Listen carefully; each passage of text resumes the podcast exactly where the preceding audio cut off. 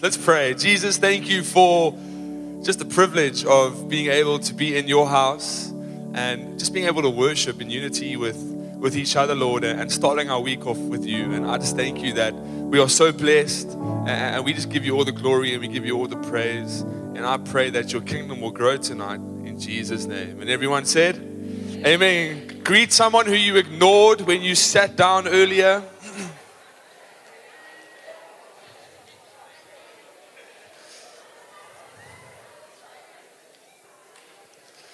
So good. Hey, do you guys want to give yourself a round of applause for braving this cold weather?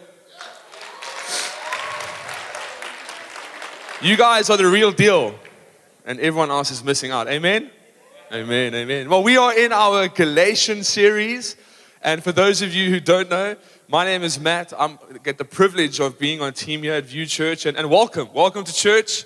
Uh, we pray that tonight will bless you and, that your, the rest of your week will be blessed in Jesus' name. But we're in our Galatians series, and um, it's been an incredible series. And I, I want to encourage you if you haven't been a part of our series and you want to really understand what we've been speaking into, you can head over to our YouTube or our podcast uh, channels on, on I think it's Apple Podcasts, and I think there's another one for the Android users. But um, I don't know what it's called. I know we post on what. There's no digs at Android. You do your thing, John. There's no digs there. Respect. Respect. But uh, you can catch up and you can hear what we've been speaking into as a church. And I know that it's going to bless you. But uh, so we're in Galatians, and um, it's been a really incredible series. And I've been extremely blessed. But I know that the rest is going to be blessed, and for the, what we have in store for the rest of the year. It's exciting. So you don't want to miss out on our Sunday experience, our Sunday services. But we are in Galatians 5, verse 1 tonight, and I'm going to ask the team to actually leave that scripture up throughout the whole service. And we literally are going to be speaking out of this one piece of scripture because it's so much that we can unpack in what Paul is trying to teach us. And this is what it says It is for freedom that Christ has set us free. Stand firm then, and do not let yourselves be burdened again by a yoke of slavery. We're going to read it again. It is for freedom that Christ has set you free. Stand firm then, and do not let yourselves be burdened again by a yoke of slavery. Now, before we go on, I'm pretty convinced that 99% of us have one of these in their house. It's familiar? Load shedding, you guys all have one of these? Or it's equivalent, essentially, that when the power goes off, there's no lights. So you bring the rechargeable and you put this on in your lounge or your bedroom or your toilet or the kitchen, wherever you are, so that you can see what you're doing. Why? Because we have no power, and this is what we have to do now. So clearly, this thing's purpose is to light the room up. So that's exactly what we're going to do. Can I ask if we kill the house lights? Just for a second. No, no, no, it's fine. We're going to quickly kill the house lights. So we're actually going to see this thing in full action. Is that okay? All the house lights. We're going to do this. There we go. Okay, you guys ready? You're going to see this thing light up this room. You guys pumped? Okay, here we go. Oh, it's so awkward. It's actually not charged. No, I'm joking. It's part of the it's part of the sermon analogy for tonight. Don't worry, that was totally planned. Thank you, you guys, put the house lights back on. There we go. So, myself and Robin, who's my wife, we've had this, and um, I'm pretty convinced in the space of a year, this has probably been on about twice. That's it. We've used it twice. Now, we always get to the point when it's load shedding that because this thing isn't charged, we end up taking our phone and doing this. You guys all in that, you guys do that, right? But we have everything that we're careful. Okay, I heard a no there. I know you did one time in your life, Warren. I can see you. But clearly, it would really benefit us if this thing was charged, correct? It would. It would make our life a lot easier. That our battery on our phone wouldn't die because it wouldn't always be using its light. But that's exactly what we have access to as sons and daughters of Christ. You see, that scripture says that we have been set free. And in being set free, we have been adopted into the body of Christ. And what does that mean? It means that we have got a purpose from God. We have got an incredible purpose, destiny. God has got incredible plans for us. But so this thing has an incredible purpose too. But if it isn't connected to the source of power, it's never gonna be in the place it needs to be. It's never gonna shine the light it's designed to shine. Why? Because it's disconnected from the power source. You see, that's what Jesus is trying to tell us. Uh, that's what Paul's trying to tell us. It's for freedom that we've been set free. We have an incredible purpose from God. God's design for us is to always live a life that brings Him glory, and it's to live a life where we can serve others so that they can experience the same freedom you and I have experienced. It says in Matthew 5, verses 14 to 16, You are a light of the world. A town built on a hill cannot be hidden. Neither do people light a lamp and put it under a bowl. Instead, they put it on its stand, and it gives light to everyone in the house. In the same way, let your light shine before others, that they may see your good deeds and glorify your Father in heaven. Our purpose in this world is to live a life where God gets the glory and that people start giving glory to God. That's our purpose. We've been set free so that we can live in the plans that God has for us. Again, I can't stress this point enough. You have been called by God. God has given you a specific individual purpose that He wants to use you to fulfill. You have a purpose from God. I was in a slump in my life when I was 21 years old. I had done ministry in another part of the, of, of the country and, I, and I'd come back super dejected. I was discouraged. I genuinely felt that my purpose was just to exist, that I'd served for so long in the church, but I almost couldn't find my place again. I couldn't find what my next step is. I genuinely felt like I had no purpose in the church. I genuinely felt like God didn't want to use me anymore. I was a failure. And I will never forget Graham, who's our founding pastor, called me into his office and he shared the scripture with me. And I want to share the scripture with you tonight because I pray that it encourages you, reminds you, as it did for me. And this is what it says. And, and you might know it, but you might not know it. But it's found in Psalm 139, verses 1 to 18. It's a long portion of scripture. But as I read it, I want you to just meditate or what's being said. You have searched me, Lord. You know me. You know when I sit and when I rise. You perceive my thoughts from afar. You discern my going out and my lying down. You are familiar with all my ways. Before a word is on my tongue, you, Lord, know it completely. You hem me in behind and before, and you lay your hand upon me. Such knowledge is too wonderful for me, too lofty for me to attain. Where can I go from your spirit? Where can I flee from your presence? If I go up into the heavens, you are there. If I make my bed in the depths, you are there. If I rise on the wings of the dawn, if I settle on the far side of the sea, even there your hand will guide me. Your right hand will hold me fast. If I say, Surely the darkness will hide me, and the light become night around me, even the darkness will not be too dark for you. The night will shine like the day, for darkness is as light to you. For you created my inmost being. You knit me together in my mother's womb. I praise you because I am fearfully and wonderfully made. Your works are wonderful. I know that full well. My frame was not hidden from you. When I was made in that secret place, when I was woven together in the depths of the earth, your eyes saw my unformed body. All the days uh, all the days ordained for me were written in your book before one of them came to be. How precious to me are your thoughts, God. How vast the sum of them. Were I to count them, they would outnumber the grains of sand. When I awake, I am still with you. You see, we were individually created by God on purpose for a purpose. We were set free by what Jesus did for us so that we can live in this purpose that God has for us. That's what Paul is saying to the Galatian church. You have been set free. You are no longer slaves But now you are sons and daughters of God, and you are free to live in this purpose that He has for you. You have been set free to live on purpose for God so that He can get all the glory, and by the grace of God, others will experience his free, their, their, their freedom by what God is doing through you.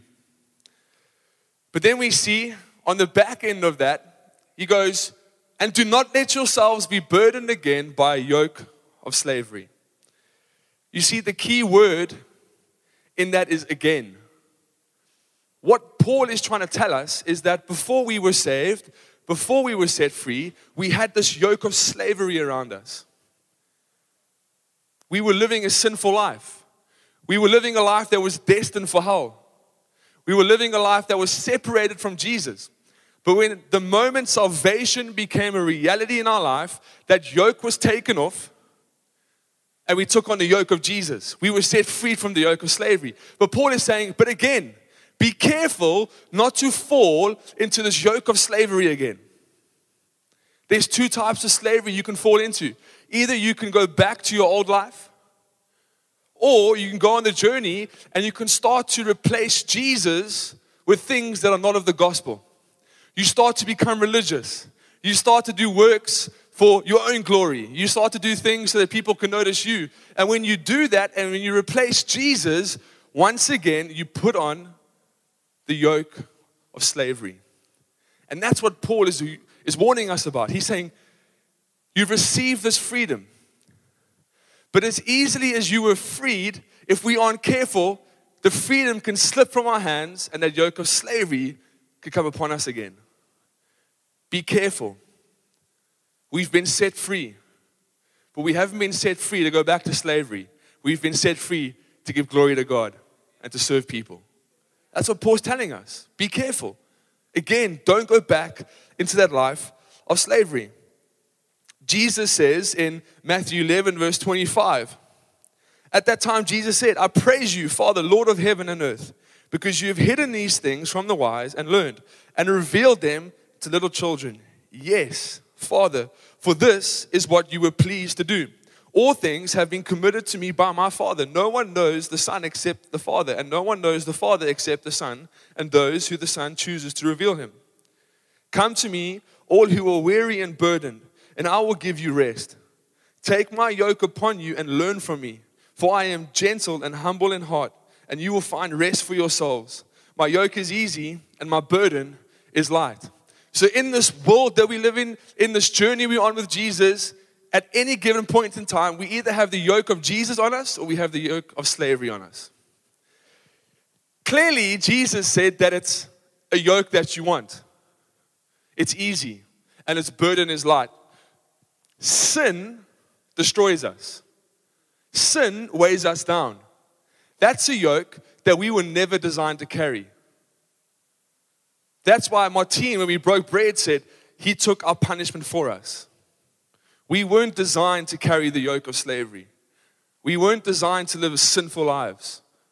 We were designed to live a life where we have the yoke of Jesus upon us. So we have a choice. Either we're living a life of freedom or we're making a decision to replace Jesus with the yoke of slavery. We become self righteous, becomes all about us. The key thing about the yoke with Jesus is that it's a discipleship. Jesus says that if you take on my yoke, I'm going to disciple you to become more like me. Throughout this series, we've been speaking about sanctification and becoming more like Christ. When you take on the, the yoke of Jesus, we will become more like Christ in this freedom that we've been given. We will start to think like Christ more and more every single day. We will start to love like Christ more and more every single day because we are living in a place of discipleship with Jesus because of the freedom that He's given us. So again, Paul is, is, is, is making it such a clear point. It's a powerful point that he's making. We need to live in the freedom that Christ has freed us from. We need to. Otherwise, we're going to constantly be living with this yoke of slavery. And there's a picture of a yoke that's going to come up on the screen. If you don't know what a yoke is, that's a yoke. A yoke is always designed to be used by two forces. When you take on the yoke of Jesus, He is standing next to you every step of the way. He's pushing you along, He's guiding you, He's leading you, He's cheering you on. But if you take Jesus away from that yoke and you put slavery in there, that thing's going to pull you down. It's going to take you off course. It's going to make you veer off the path of Jesus. The yoke is so important. So I want to ask you the question tonight what yoke is currently upon you? Is it the yoke that comes from Jesus? Or is it the yoke of slavery? And to ask that, to ask that question is Am I truly living in the freedom that Christ has given me? Am I in a place where everything that I do brings glory to God? And everything that I do is for the sake of others so that they can experience Jesus? Or am I doing it for me? Am I doing it so people can acknowledge me? Am I doing this so people can say, hey, well done? Look what you did. It's such a good job. We are called to live in the freedom that Christ has given us. But if you go back to Galatians 5, verse 1, there's, there's two words which we didn't speak about, and it's stand firm. You see, Paul connects these two scenarios with stand firm. He goes, You've been set free by Christ, stand firm so that you don't fall into slavery again. Stand firm, church. If Paul will say anything to us today, it's to stand firm in this world that we're living in. You see, when we study, amen. 1 Corinthians 16, verse 13 says, Be on your guard, stand firm in the faith, be courageous and strong. Philippians 1, verse 27 says, Whatever happens, conduct yourselves in a manner worthy of the gospel of Christ. Then, whenever I come and see you or only hear about you in my, in my absence, I will know that you stand firm in the one spirit, striving together as one for the faith of the gospel. Stand firm. Stand firm, church. In this life we're living in, in this journey with Jesus, stand firm. If you study, when we study the word stand firm and we understand its original context, we understand that it comes from a Greek derivative. And it, it's actually a military term. Paul is speaking from a military perspective. So the first thing that tells me is that every day we wake up, we understand that we're in a battle. We understand that we're in this war. And because we're in this battle and because, we, because we're in this war, we need to stand firm. Stand firm. And if we study it and we understand what Paul is trying to tell us, we can see that he's trying to say four things to us in what it means to stand firm. The first thing that he's telling us is we need to keep alert. It's the first thing he's telling us. As we stand firm in this world, we need to keep alert. It says in 1 Peter 5, verses 8 to 11 Be alert and of sober mind. Your enemy, the devil, prowls around like a roaring lion looking forward, uh, looking for someone to devour. Resist him, standing firm in the faith, because you know that the family of believers throughout the world is undergoing the same kind of sufferings.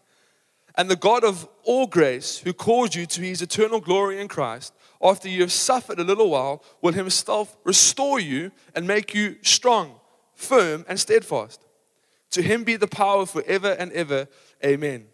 Be alert we got to make sure that we're living a life where we're keeping alert, that we're understanding what's happening around us. It says in Ephesians 6, verse 18, and pray in the Spirit on all occasions with all kinds of prayers and requests. With this in mind, be alert and always keep on praying for all the Lord's people. How do we stay alert, church? We stay alert by making sure that we have a, a, a, just this conviction of prayer. We have to pray every single day. I love the Lord's Prayer. Jesus says, when they asked him, What's the perfect prayer? He says it's the Lord's Prayer. When you pray the Lord's Prayer, it's not religious. You're doing it because you understand the first thing you're doing is you're giving glory to God. You're placing Him in the highest place of honor. Then you start to pray for yourself. And one of those prayers is you're saying, God, protect me from the plans of the evil one. When you pray those prayers, you start to become alert. Prayer keeps us alert. Psalm 139, verses 23 to 24, it says, Search me, God, and know my heart.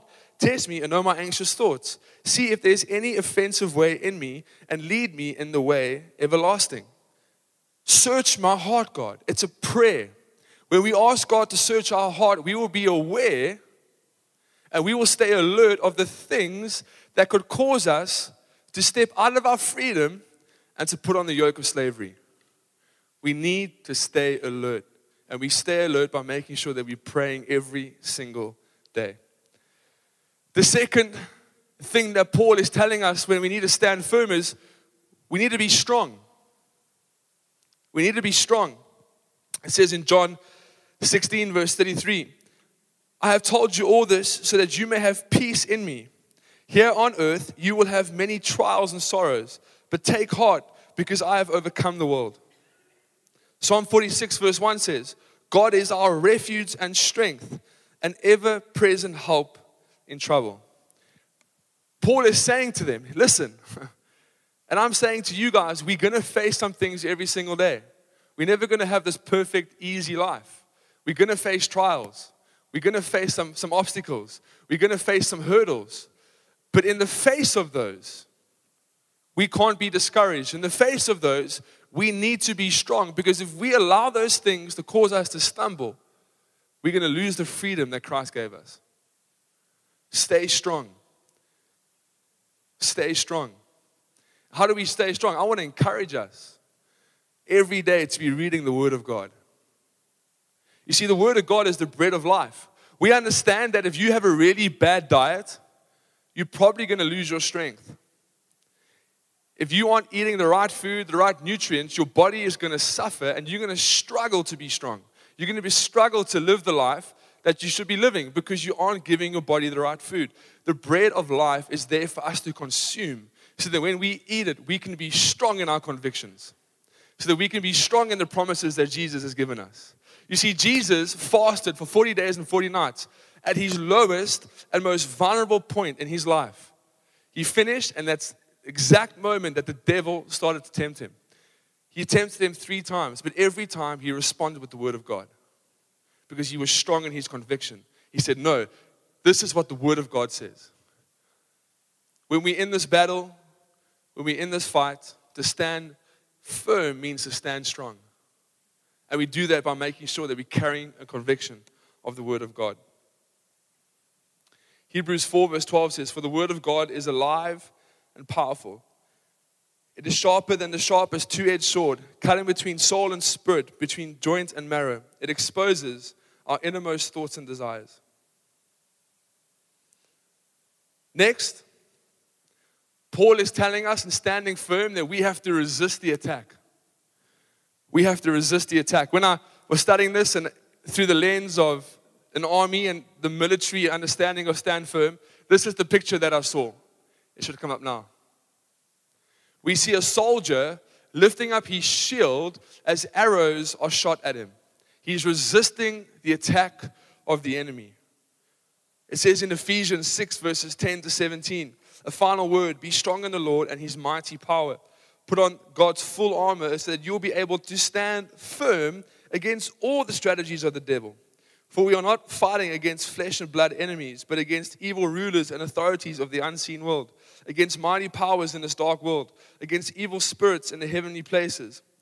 Therefore, put on every piece of God's armor so that you will be able to resist the enemy in a time of evil. Then, after the battle, you will still be standing firm Stand your ground, putting on the belt of truth and putting on the, the, the, the body armor of God's righteousness. For shoes, put on the peace that comes from the good news so that you will be fully prepared. In addition to all of these, hold up your shield of faith to stop the fiery arrows of the devil. Put on salvation as your helmet. Take on the sword of the Spirit, which is the word of God. Every day we make a decision to put on the full armor of God because we understand that in this world, we're going into a battlefield every single day, and we have to be prepared because the, den- the enemy is going to try and attack us in every single shape and form, in every single way he could try. He is going to try to attack us to make us forget that we have been living in the freedom that Christ has freed us into. He's going to attack us. It's a reality check. But we have to prepare ourselves to make sure that when the attack comes, we will stand firm and we will resist the attack that we're not going to let the attack get the better of us and cause us to put on the yoke of slavery again. Again, we were saved from it into freedom so that we can give glory to the Father and that we can serve others. It says in Matthew 7, verses 24 to 25 anyone who listens to these teachings and follows it is wise, like a person who builds his house on solid rock. That the rain came, that the rain comes in torrents, and the floodwaters rise, and the winds beat against that house, it won't collapse because it's built on bedrock. We have to apply the Word of God to our life. There's no good in reading the Word of God, we have to apply it. Let us apply what it means to put on the full armor of God. I was praying into the full armor of God, and I just really wanted us to focus on the shoes of peace. Almost feel like it's probably the, the most uncool part of the armor, right? The shoes. But it's probably the most important thing. Who's ever st- stood on a, a thorn and has stopped you in your track? Right? Shoes are really important. Keeps your feet warm in winter. Shoes are important. But he says it's the shoes of peace. There's two parts to that. I want to encourage you the peace that comes from God is the peace of your salvation. It's understanding that because of your salvation, because you are saved, there's no fear of where you go when you die because you've accepted Jesus as your Lord and Savior. There's a peace in knowing that you were once destined for hell, but now you're destined to heaven. You have a peace. It's a promise from Jesus. Your salvation means you will spend eternity in heaven with Him one day. Carry the peace that comes from Jesus. The second part of peace means we understand that the Word of God is for us every single day.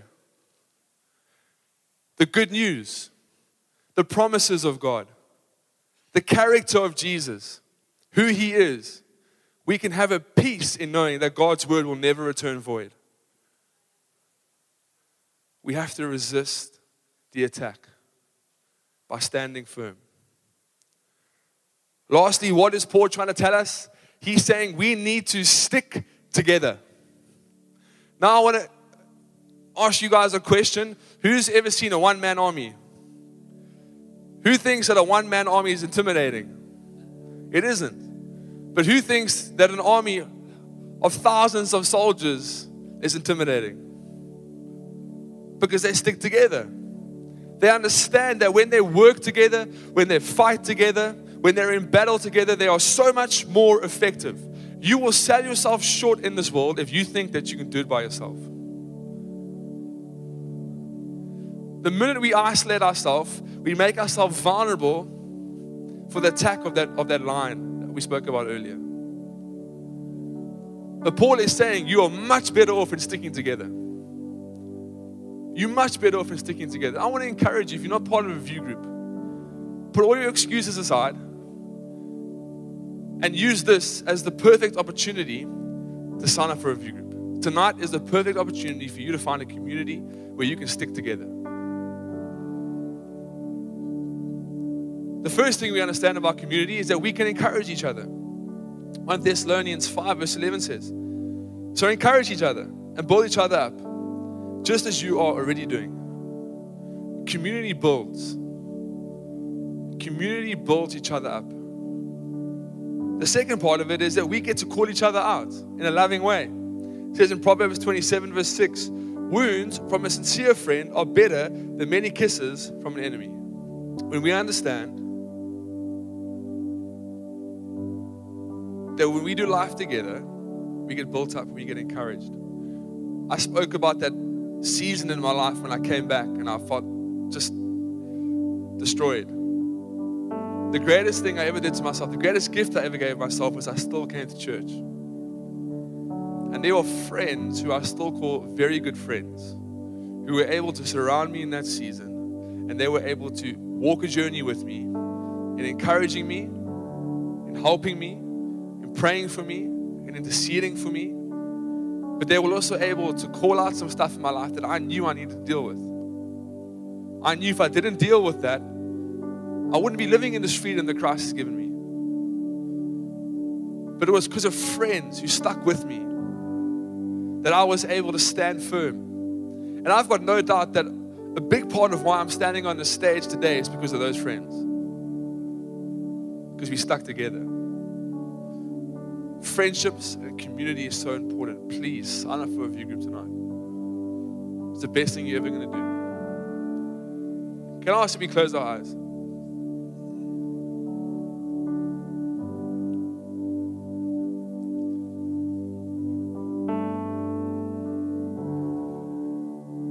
We understand that sticking together is so important and standing firm when we faced with the attacks that come from the evil one. Because we help each other out, we guide each other, we, we, we bless each other, we pray for each other. But we will never truly be able to enter into that sense of community that Christ speaks about, that Paul speaks about, if we haven't entered into a community and a friendship with Jesus. You see, all of my friends had Jesus at the center of their life. And out of an overflow of their relationship with Him, they were able to bless me in that time. You see, if I surrounded myself with friends who are of the world, I would have probably been on a very destructive path right now. But salvation is key. Standing firm can only be done when Jesus is our foundation, when Jesus is our best friend, when Jesus is our Savior. Because if Jesus is not our Savior, we think that we are our own Savior. And we can't stand firm because we can't be strong because we're human. The strength we spoke about is a supernatural strength. We need to keep alert, and by keeping alert, it's because we're praying to Jesus every day. He's guiding us, He's, He's allowing our light to shine before us and shine around us. He will give us the strength that we need to overcome anything that the devil throws us so that we can continue living in the freedom that He's given us. It's because of Jesus that we can resist the attacks, that we can put on the full armor of God, that we can have the peace of our salvation every single day when we wake up. It's because of Jesus that we can stick together and build healthy friendships and community. Where we can do church, when we come together, we stick together as a church. It's because of Jesus. It's because of Jesus that I'm here tonight. So, with everyone's eyes closed, if you know that Jesus has not been a part of your life, and you are going through some things when you know there's a burden on you that you cannot carry anymore, I want to let you know that Jesus died on the cross for that. So that you will never need to carry that burden again. Thank you, Jesus. And tonight, maybe you've been saved into freedom, but you've made some decisions where you've taken on the yoke of slavery again and you feel disconnected from Jesus. Maybe that's you as well.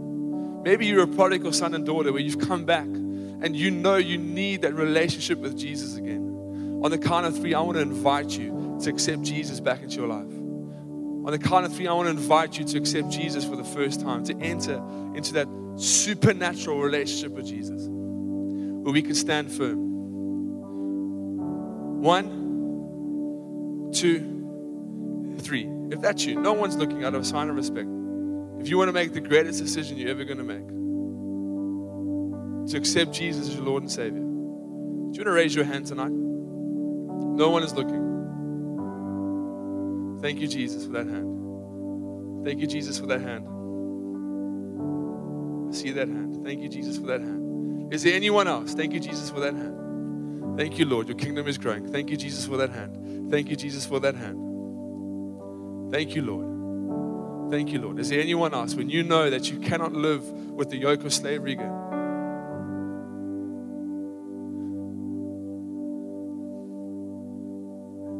Last call. Is there anyone else? Everyone's eyes are closed. This moment's between you and it's between Jesus. The greatest decision you're ever going to make. Thank you for those hands. Thank you, Jesus, that your kingdom has grown tonight. Church, we're going to pray this prayer together. It's a powerful prayer. Before we close off, I just want to pray for us as a church together. Let's pray together, church. Jesus, thank you for what you did on the cross for me. Tonight, I declare and confess that I am a sinner and that I've fallen short. I pray that you forgive me of my sins. From this day on, I declare, confess, and believe that Jesus is my Lord and Savior. Today, I live my life for Him. In Jesus' name, amen. Amen. Thank you, Jesus. Thank you, Jesus. Before we close off, I just want to pray for us. Is that okay? Can I pray for us? Father, thank you for the privilege of being able to stand firm. Thank you that in this life where we are in a battlefield, in this life where things are thrown at us, in this life where we will face trials, we will face sorrow, we will face hurdles, we can stand firm in Jesus' name. So, Father, I pray for everyone here. I thank you for the grace that you've given us. I thank you for the salvation that you've given us. I thank you for the promises that you've given us. Father, I thank you for the purpose that you've given every individual here tonight. Father, I pray that they will find the grace, that they will find the strength to stand firm in this life that they're living in. That nothing will cause them to go back into the yoke of slavery, but they will take on your yoke, Lord. And we understand that your burden is easy, uh, your, your yoke is easier, and your burden is light. Father, I thank you that we will be known as a church that gives you glory, that gives you praise. We will be known as a church that serves our community, that serves our family, that serves our friends, so that people can experience the freedom we've experienced. Thank you that you've called each and every one of us. Thank you that this church is a light on a hill where so many people can come and find hope for the first time as we commit this in your precious name. Amen. God bless you, church. Thank you very much, Matthew. That was an amazing word. And um, listen, if you gave your life to Jesus tonight, it is the single best decision you will make this side of eternity. But if I can implore you, um, you're going to have questions. You're not going to have all the answers now. So a door's been opened to my left, your right.